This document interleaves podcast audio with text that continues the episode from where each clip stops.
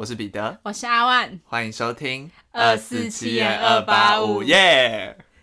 We wish you a Merry Christmas！开始唱圣今天是二十四号，对，因为我们今天录的这天刚好是平安夜。没错，先祝大家圣诞节快乐，对，一一年又要过去了，我只能说这个月就是不平静啊不啊。平静，而且观众不知道我们两个穿的有多圣诞，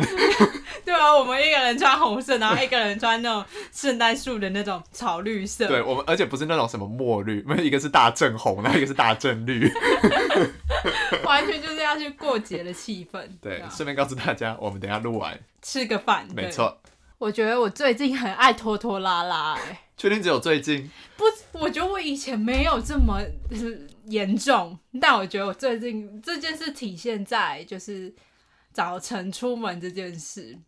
我原本其实我大一就是如果化妆然后再换衣服什么刷牙洗脸出门大概就就是半小时，但我现在出门一定也要一个半小时、哎，会不会？这个是三倍，我就觉得我到底在干嘛、那你多忙了什么？化妆，就是延长这整个过程。可能大一的时候不太会画眼线，然后现在也是不太会画眼线，可是就要画，然后就是会画很久。哦，对，所以是多加了眼线这个步骤吗？就还有一些就是都有一点改变啊、还是是每个步骤都让它更精致了？应该是 突然聊起美妆是怎样。然后反正除了化妆之外，我我开始早上现在我还会上上课，还会带便当，所以早上还要加了一些便当，还要煮饭，对不对，然后还要去喂一下乌龟，看一下乌龟，然后早上整个行程变得很忙碌。但我会觉得这样好像不行，因为我觉得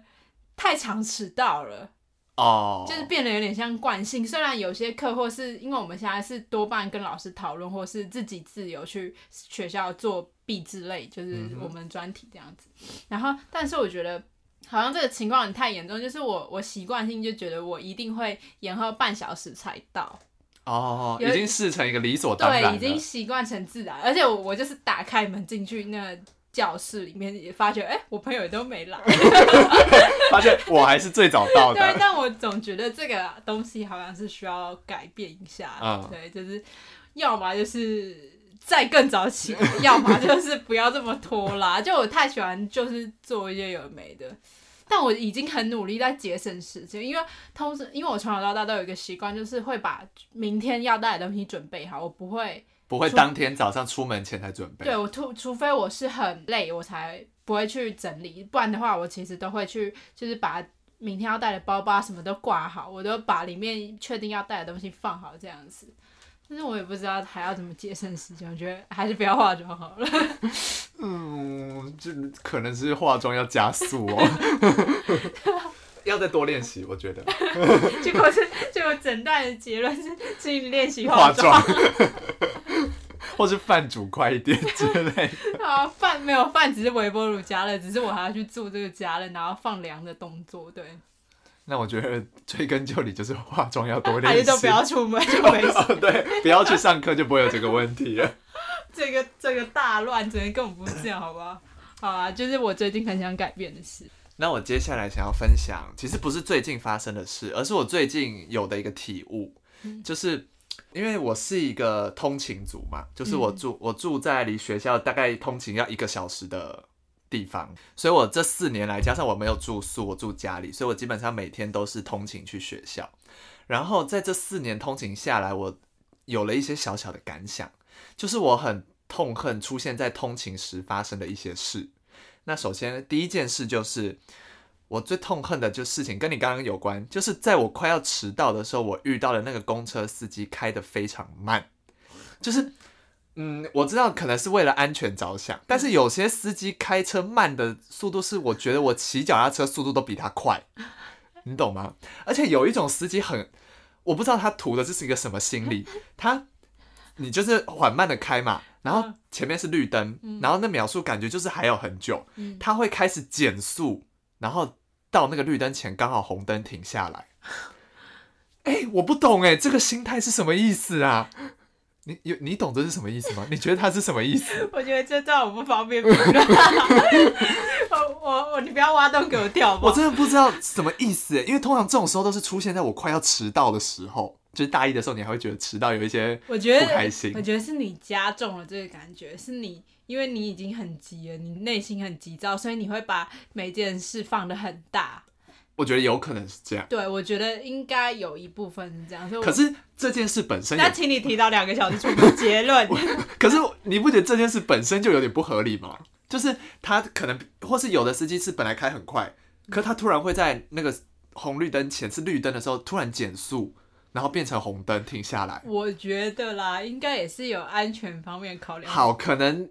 公车可能有一些机制是需要这样子运作的吧。我我们真的不知道。好，如果有听众是公车司机的，可以跟我分享一下，我可能误会了。对对对对对，好。那另外一个跟公车司机没有关系，另外一个是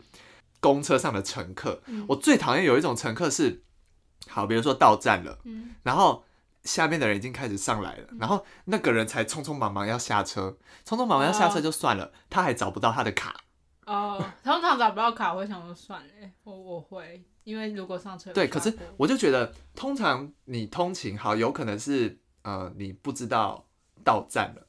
然后或是或是什么样之类，就是你至少注意一下外面的情况嘛。就是通常这时候也是发生在什么我快要迟到的时候，然后就整个公车就要等那个人找那张卡，然后他有时候又找不到，然后找不到之后呢，我想说好，你最后找到刷下去就算了，他最后找了一阵子没找到。然后就下去了，然后我想说，你为什么要浪费我的时间跟大家的时间？但我觉得好，我觉得那个人可能是对，的确是造成一点麻烦。但我觉得这些你你讲的点都有一个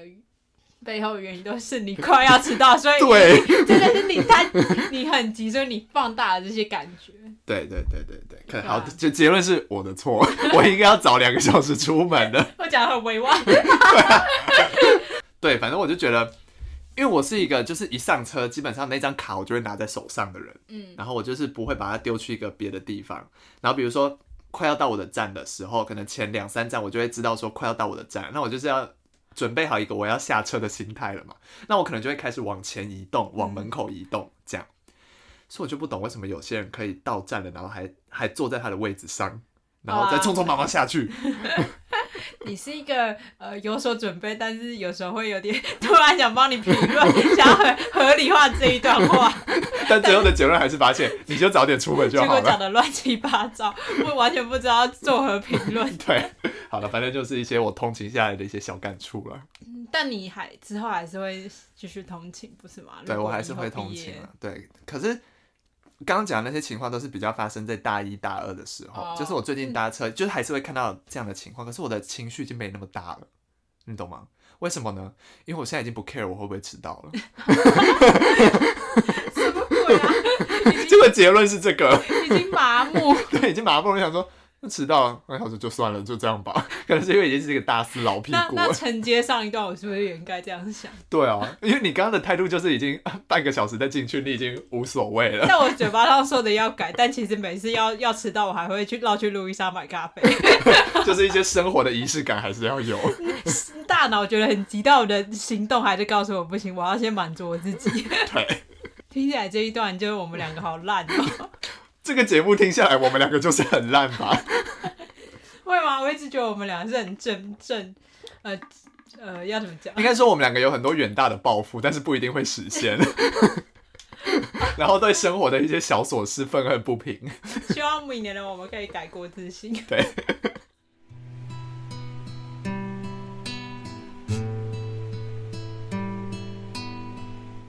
好，那我们接下来就进入今天的案件那我今天要讲一个是日本的悬案。哦。那这个悬案其实非常的重大。那它很特别的是，因为我们是都是通常是一周前录音这样子，嗯哼，然后我们今天录音是二十四号，嗯，下礼拜十二月三十一号会播出嘛，然后这个案件刚好也是发生在十二月三十一号，你的小巧思。就是那时候找这个案件就觉得很巧，所以就想说可以带大家一起来重新看看这案件到底是怎么发生的。好，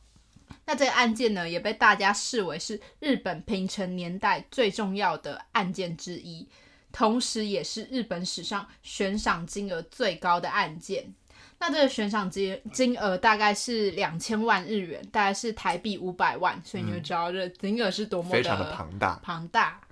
那这起案件呢，就叫做世田谷灭门事件，你有听过吗？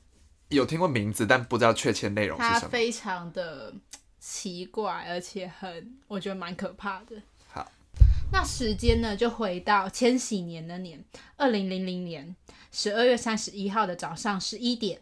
这天同时是千禧年的最后一天，但其实整起呃凶杀案并不是在这天发生的，是在它的前一晚，只是说被揭发是这一天。OK，照理来说，大家都应该开心的迎接新的一年嘛，就是呃，应该是一个很充满欢乐的气氛，充满希望的一天。嗯，但这时候呢，警局却接接到了一通电话，电话中呢就有一位妇人，听起来就是很非常心急。接着，妇人就在电话中讲起刚刚自己看到的情况。当天呢，这位妇人她就跟平常一样，等住在隔壁的女儿宫泽太子将两个小孩带过来照顾。就为了工作嘛，所以小孩都会想说啊，那就交给妈妈照顾这样子。而且就住在隔壁，所以其实很方便。但不管怎么等呢，都等不到他们来。这时候他决定到隔壁女儿家去查看一下发生什么事。他就用了备用钥匙打开了门。那我要来讲讲，就是这个房子的结构。它其实从外观看起来是一栋房子，嗯有点类似于台湾那种透天厝这样。OK，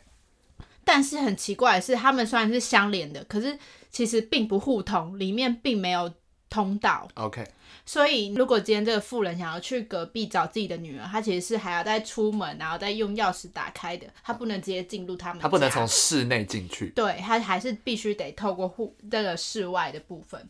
那这时候富人呢，打开门之后，却看见女婿宫泽干夫、女儿宫泽太子、孙女宫泽伊奈以及他的小孙子宫泽里一家四口倒在血泊之中。也很明显就是被人残忍的杀害，就是还有一些刀伤。那警方呢，在接获了这通电话之后呢，就迅速开始展开调查。那接着我们就来讲讲案件的发生经过。那事件呢，其实刚刚有提到它的标题，所以它就是发生在日本东京的世田谷区上主尸谷三丁目的一栋透天厝里面。那刚刚有提到这个房子看起来是相连，但其实是两栋独立的住宅，所以太子的妈妈才无法直接的进入。嗯。房子的一楼呢，主要就是男主人宫泽干夫的书房及工作室。那宫泽干夫他其实是一位设计师，所以需要一一些就是自己的空间来做一些工作。二楼跟三楼则分别是不同的起居室跟厕所、浴室，所以大家这时候就会觉得，哦，好像跟一般房子的格局不太一样。因为如果我们是呃一般家庭，可能一楼进去就会是客厅，但他们比较没有这样的空间。OK，那尸体被发现的时候呢，其实是分别在家中不同的位置，就四个人那时候，嗯，都在各自的房间里面。宫泽干夫呢就在一楼的楼梯下面，而且他身上穿着外出服，一只脚穿着鞋，另一只是赤脚的。妻子宫泽太子跟大女儿宫泽伊奈呢，就是倒在二楼楼梯间的阁楼。那小儿子宫泽里呢，就在自己房间的床上。那经过警方调查之后呢，他警方推断被害时间大概是三十一号的前一天晚上，也就是三十号的晚间十一点半，这个准确的时间吗？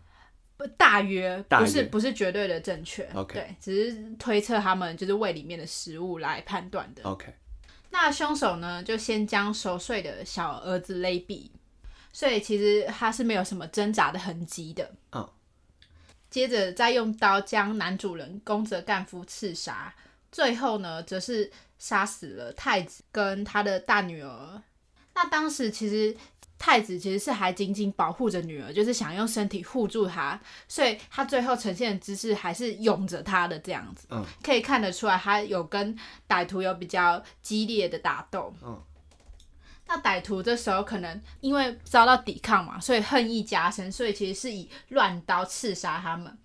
他他将太子的脸砍得面目全非，就几乎你认不出来，这原本是太子的脸。你只能靠他的衣物那些来认。对，而且你会觉得说，哎、他的恨意一定很强，而且他一定是呃很非常生气，因为他的力道是非常大的。嗯，而且凶手一开始行凶的时候是用自己准备的生鱼片刀但是呢，在犯案的过程中呢，那个打斗太过猛烈了，因为他在跟男主人宫泽干夫就是呃打斗的过程中呢，就已经把生鱼片刀给用钝了，OK，是已经尖前面的尖端已经毁损了。OK，所以他其实，在最后杀害太子跟女儿的时候，其实是有换刀子的，换成他们家里的刀子。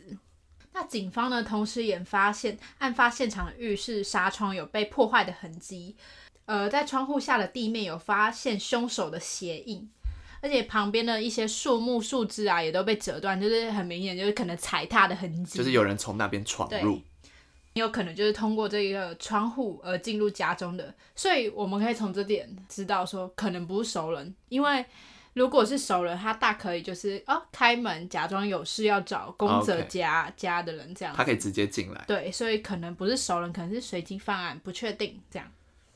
那在一楼通往二楼阁楼的楼梯上呢，又有发现凶手大量的鞋印，但从阁楼到二楼的这段楼梯却只有发现四个鞋印。由此可知呢，我们呃就是可以推断说，凶手在案发的过程中可能没有全程穿着鞋，他怕踩到血留下更多痕迹，所以他可能有脱掉鞋，就是换鞋的动作。哦那这边还有一个疑点呢，就是当天送报员呢有在早上到宫泽家这样，呢这时候玄关的灯是暗的，但是刚刚有提到说太子的妈妈有过去找他们嘛，嗯，那这时候玄关的灯却变亮了，那这个灯是谁打开的？如果那时候宫泽一家早就被杀害的话，是不是凶手有可能回到了现场？哦，因为那应该不是一个什么感应灯吧？而且那那天已经过了一个晚上，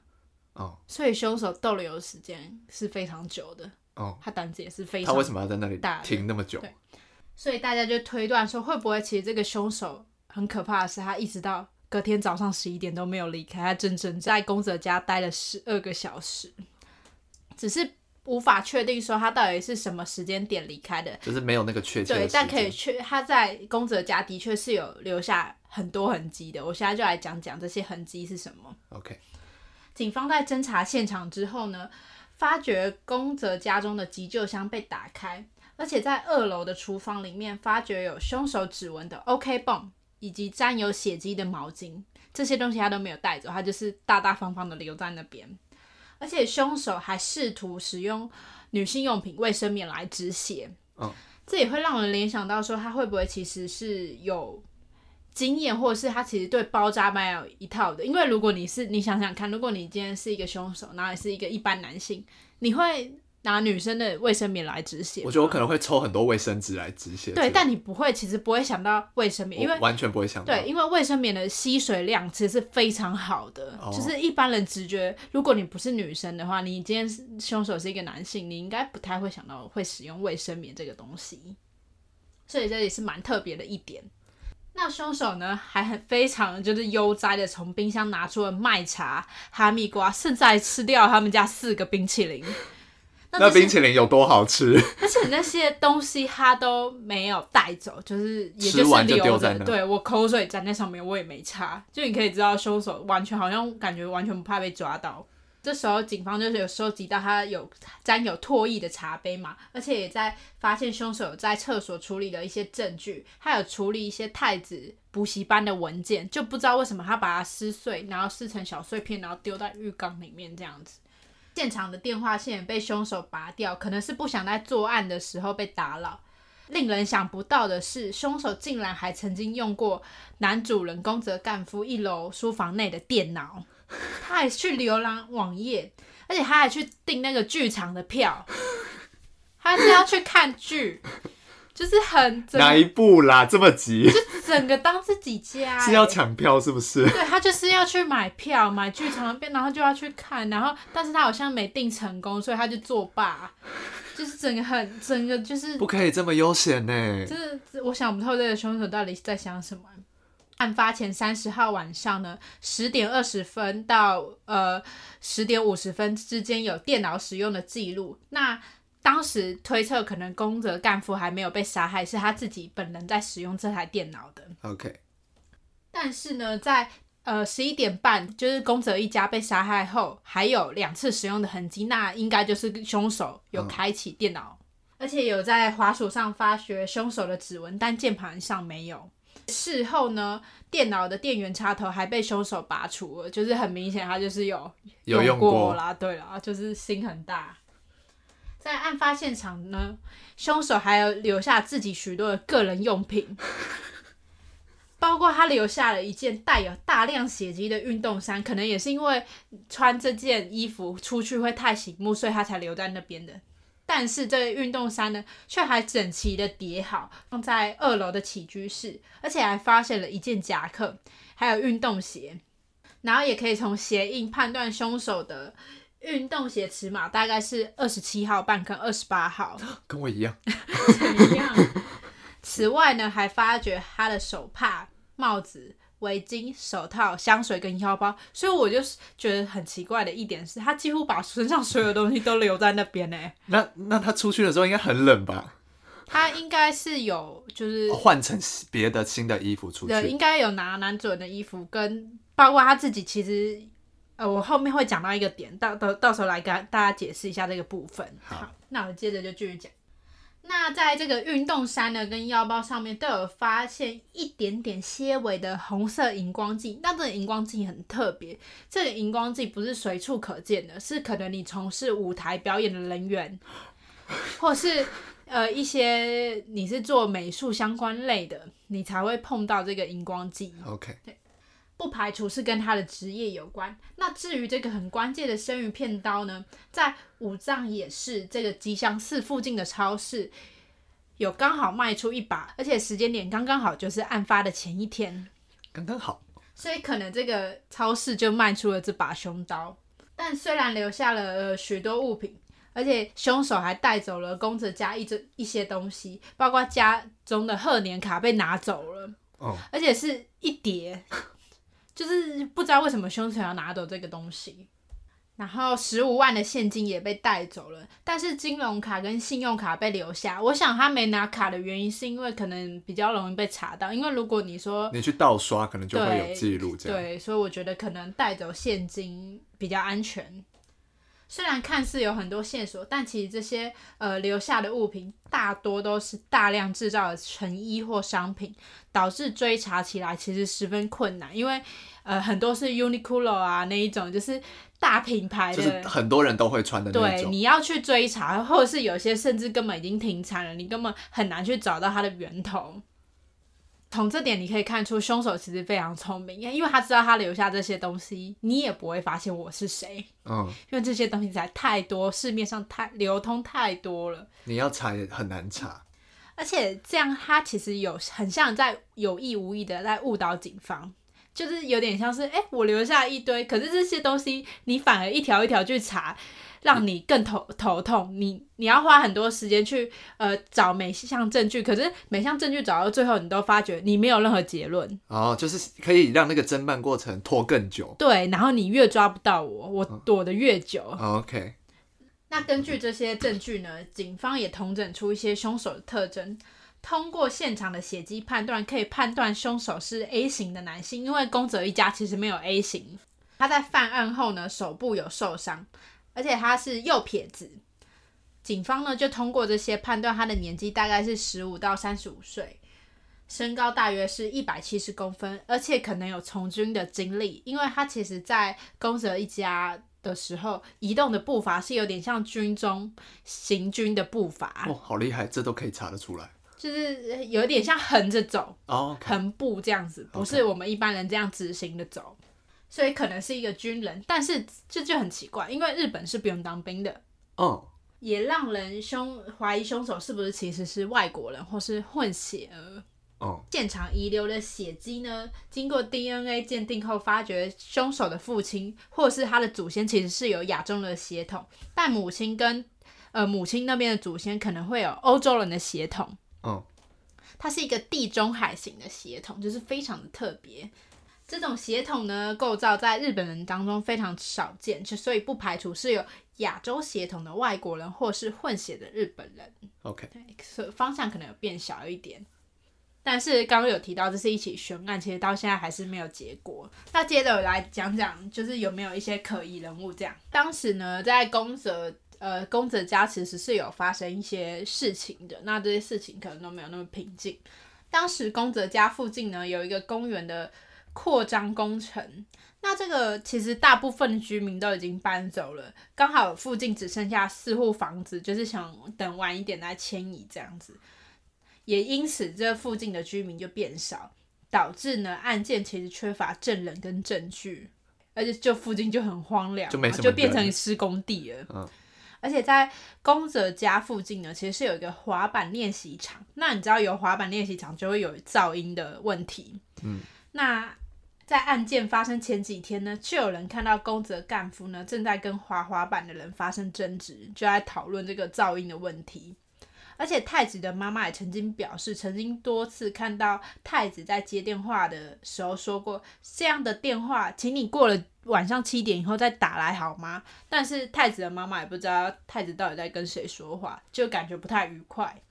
在案发前一天的十二月二十九号呢，有人在距离案发现场一点五公里的小田急线城城学园站，看到一个穿着运动服跟运动鞋的男人。那这个男人的穿着呢，其实跟后来在案发现场发现的服装很像。OK，目击者表示，他觉得他记得很清楚，就是记忆犹新这样，因为他觉得那个男生为什么在日本就是十二月这么冷的天气，只穿那么单薄，连一件羽绒衣都没有穿，嗯哼，就是真的非常的奇怪。你知道日本十二月是非常冷的，对不行，所以我呃回到刚刚提到的运动服，那他出去之后到底穿什么？他应该是只剩下很单薄的卫衣之类的，就是、哦或者是拿走了男主人的衣服来借穿这样子。而且也有其他证词表示呢，在案发现场当日的晚上有见过同一名男子，所以这个男子是谁？对，就非常可疑，但是最后也没有追查到他的身份，就非常可惜。那在案发当日的中午呢，也有一个证人目击到一名男子跟宫泽干夫争吵。在案发后的三十一号下午五点二十六分呢，在一班前往东武日光站的列车上，有一个人有目击到一名右手受伤的三十岁男子在站务室接受治疗。但是非常可惜的是，他没有留下任何的联络电话跟姓名，他只是包扎好他就走了，所以也找不到这个男人到底是谁，哦他到底为何手受伤。而且你知道，如果是右手受伤那么紧急的话，是蛮奇怪的事，因为如果一般受伤的话，我们想说，哎、在家里手受伤，那一定会去医院。那为什么这名男子是在站务室接受治疗？他是不是害怕留下资讯？是不是害怕？就是不是刚好急着要逃离那个地方？不知道。所以这会是一个蛮奇怪的点。那在二零二一年，也就是今年的十月呢，世田谷一间烧肉店的老板有透露一则讯息，他说自己有次有请当时二零零零年在他店里打工的工读生到家里喝酒。那现在这个烧肉店已经没有经营了，所以他只是在回忆而已。当天喝完酒，他就发觉家里其实遭到偷窃，手表、财物全部都被偷走了，而且损失的金额高达数百万日元，就是非常高昂的金，几乎是洗劫一空了吧。而且二零零一年的元旦呢，就是也就是案发发生后的两天，有客人看到那个工读生上班的时候手上缠着绷带，怀疑对方其实是跟这个案件有关系的。嗯，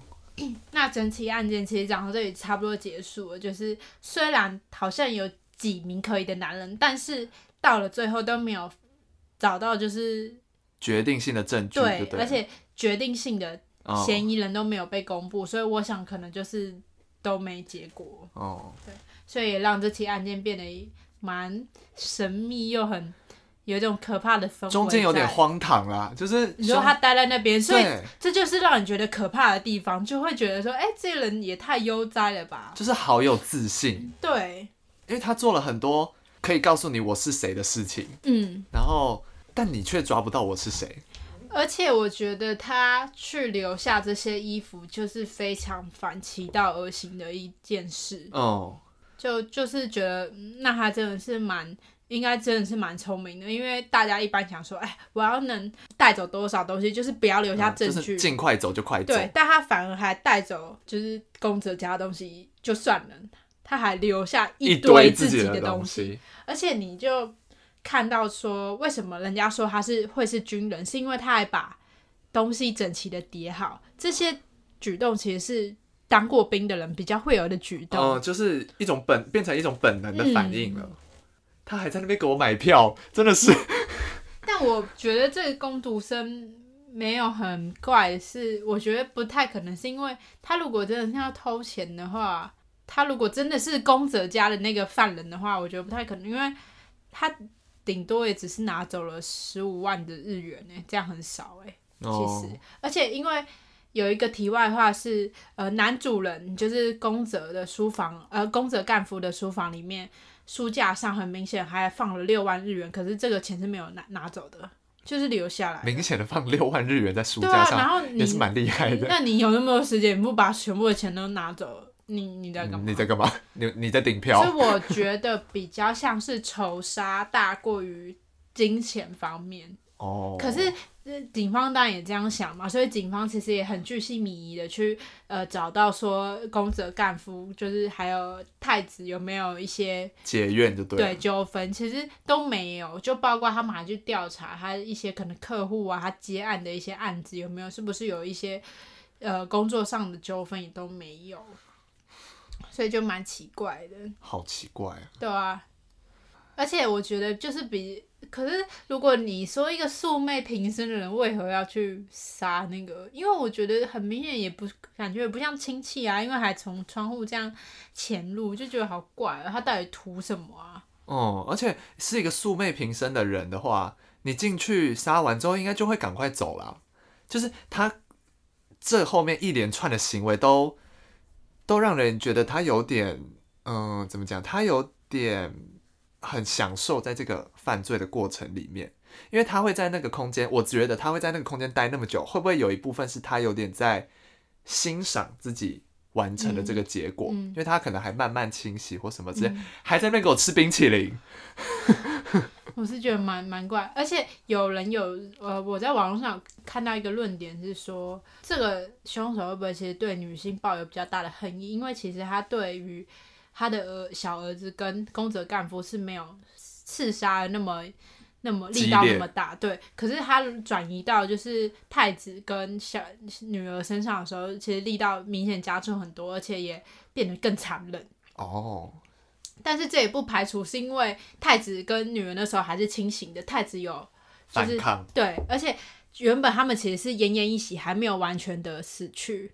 就是他们原本还在房间睡觉这样子，只是呃太太子那时候就带着女儿就说：“哎、快点，我们要赶快逃离这里。”但因为已经受伤太严重，所以其实又被凶手发现，然后凶手又再回来再补刀了，所以不排除也是因为是补刀的关系。，对，就是想要置他们于死地这样。但这个案件实在太难分析了，太多太多疑点了。而且我最，因为其实我觉得我是一个，我我在做这这种案件的时候，我已经从一开始会觉得有点差，有点害害怕然后到现在就是做了就觉得哦比较。就觉得哎，人真的是最可怕的。怕哦对，一一，但是这起案件呢，是让我一边打我一边觉得很毛哎、就是我已经很久没有这种感觉，但这起案件有。你知道我打到一半的时候，因为我我我就是在那个书桌前面打打打，我打到一半还背过头去看，就觉得突然有点毛骨悚然，一直疑神疑鬼的，就觉得有点毛毛的，就不太舒服。以为心脏已经很大颗了，发现还是没有。没有，就这个案件让我觉得蛮毛的，因为上网查一些资料就觉得，嗯，太太这凶手太可怕了。那如果观众有、听众有什么想法，都可以留言给我们知道。嗯。那如果之后后续有再出来一些报道，就包括刚刚提到那个工读生的话，如果有的话，我会在节目中更新给大家，更新给大家听。对，更新给大家知道。这样，好，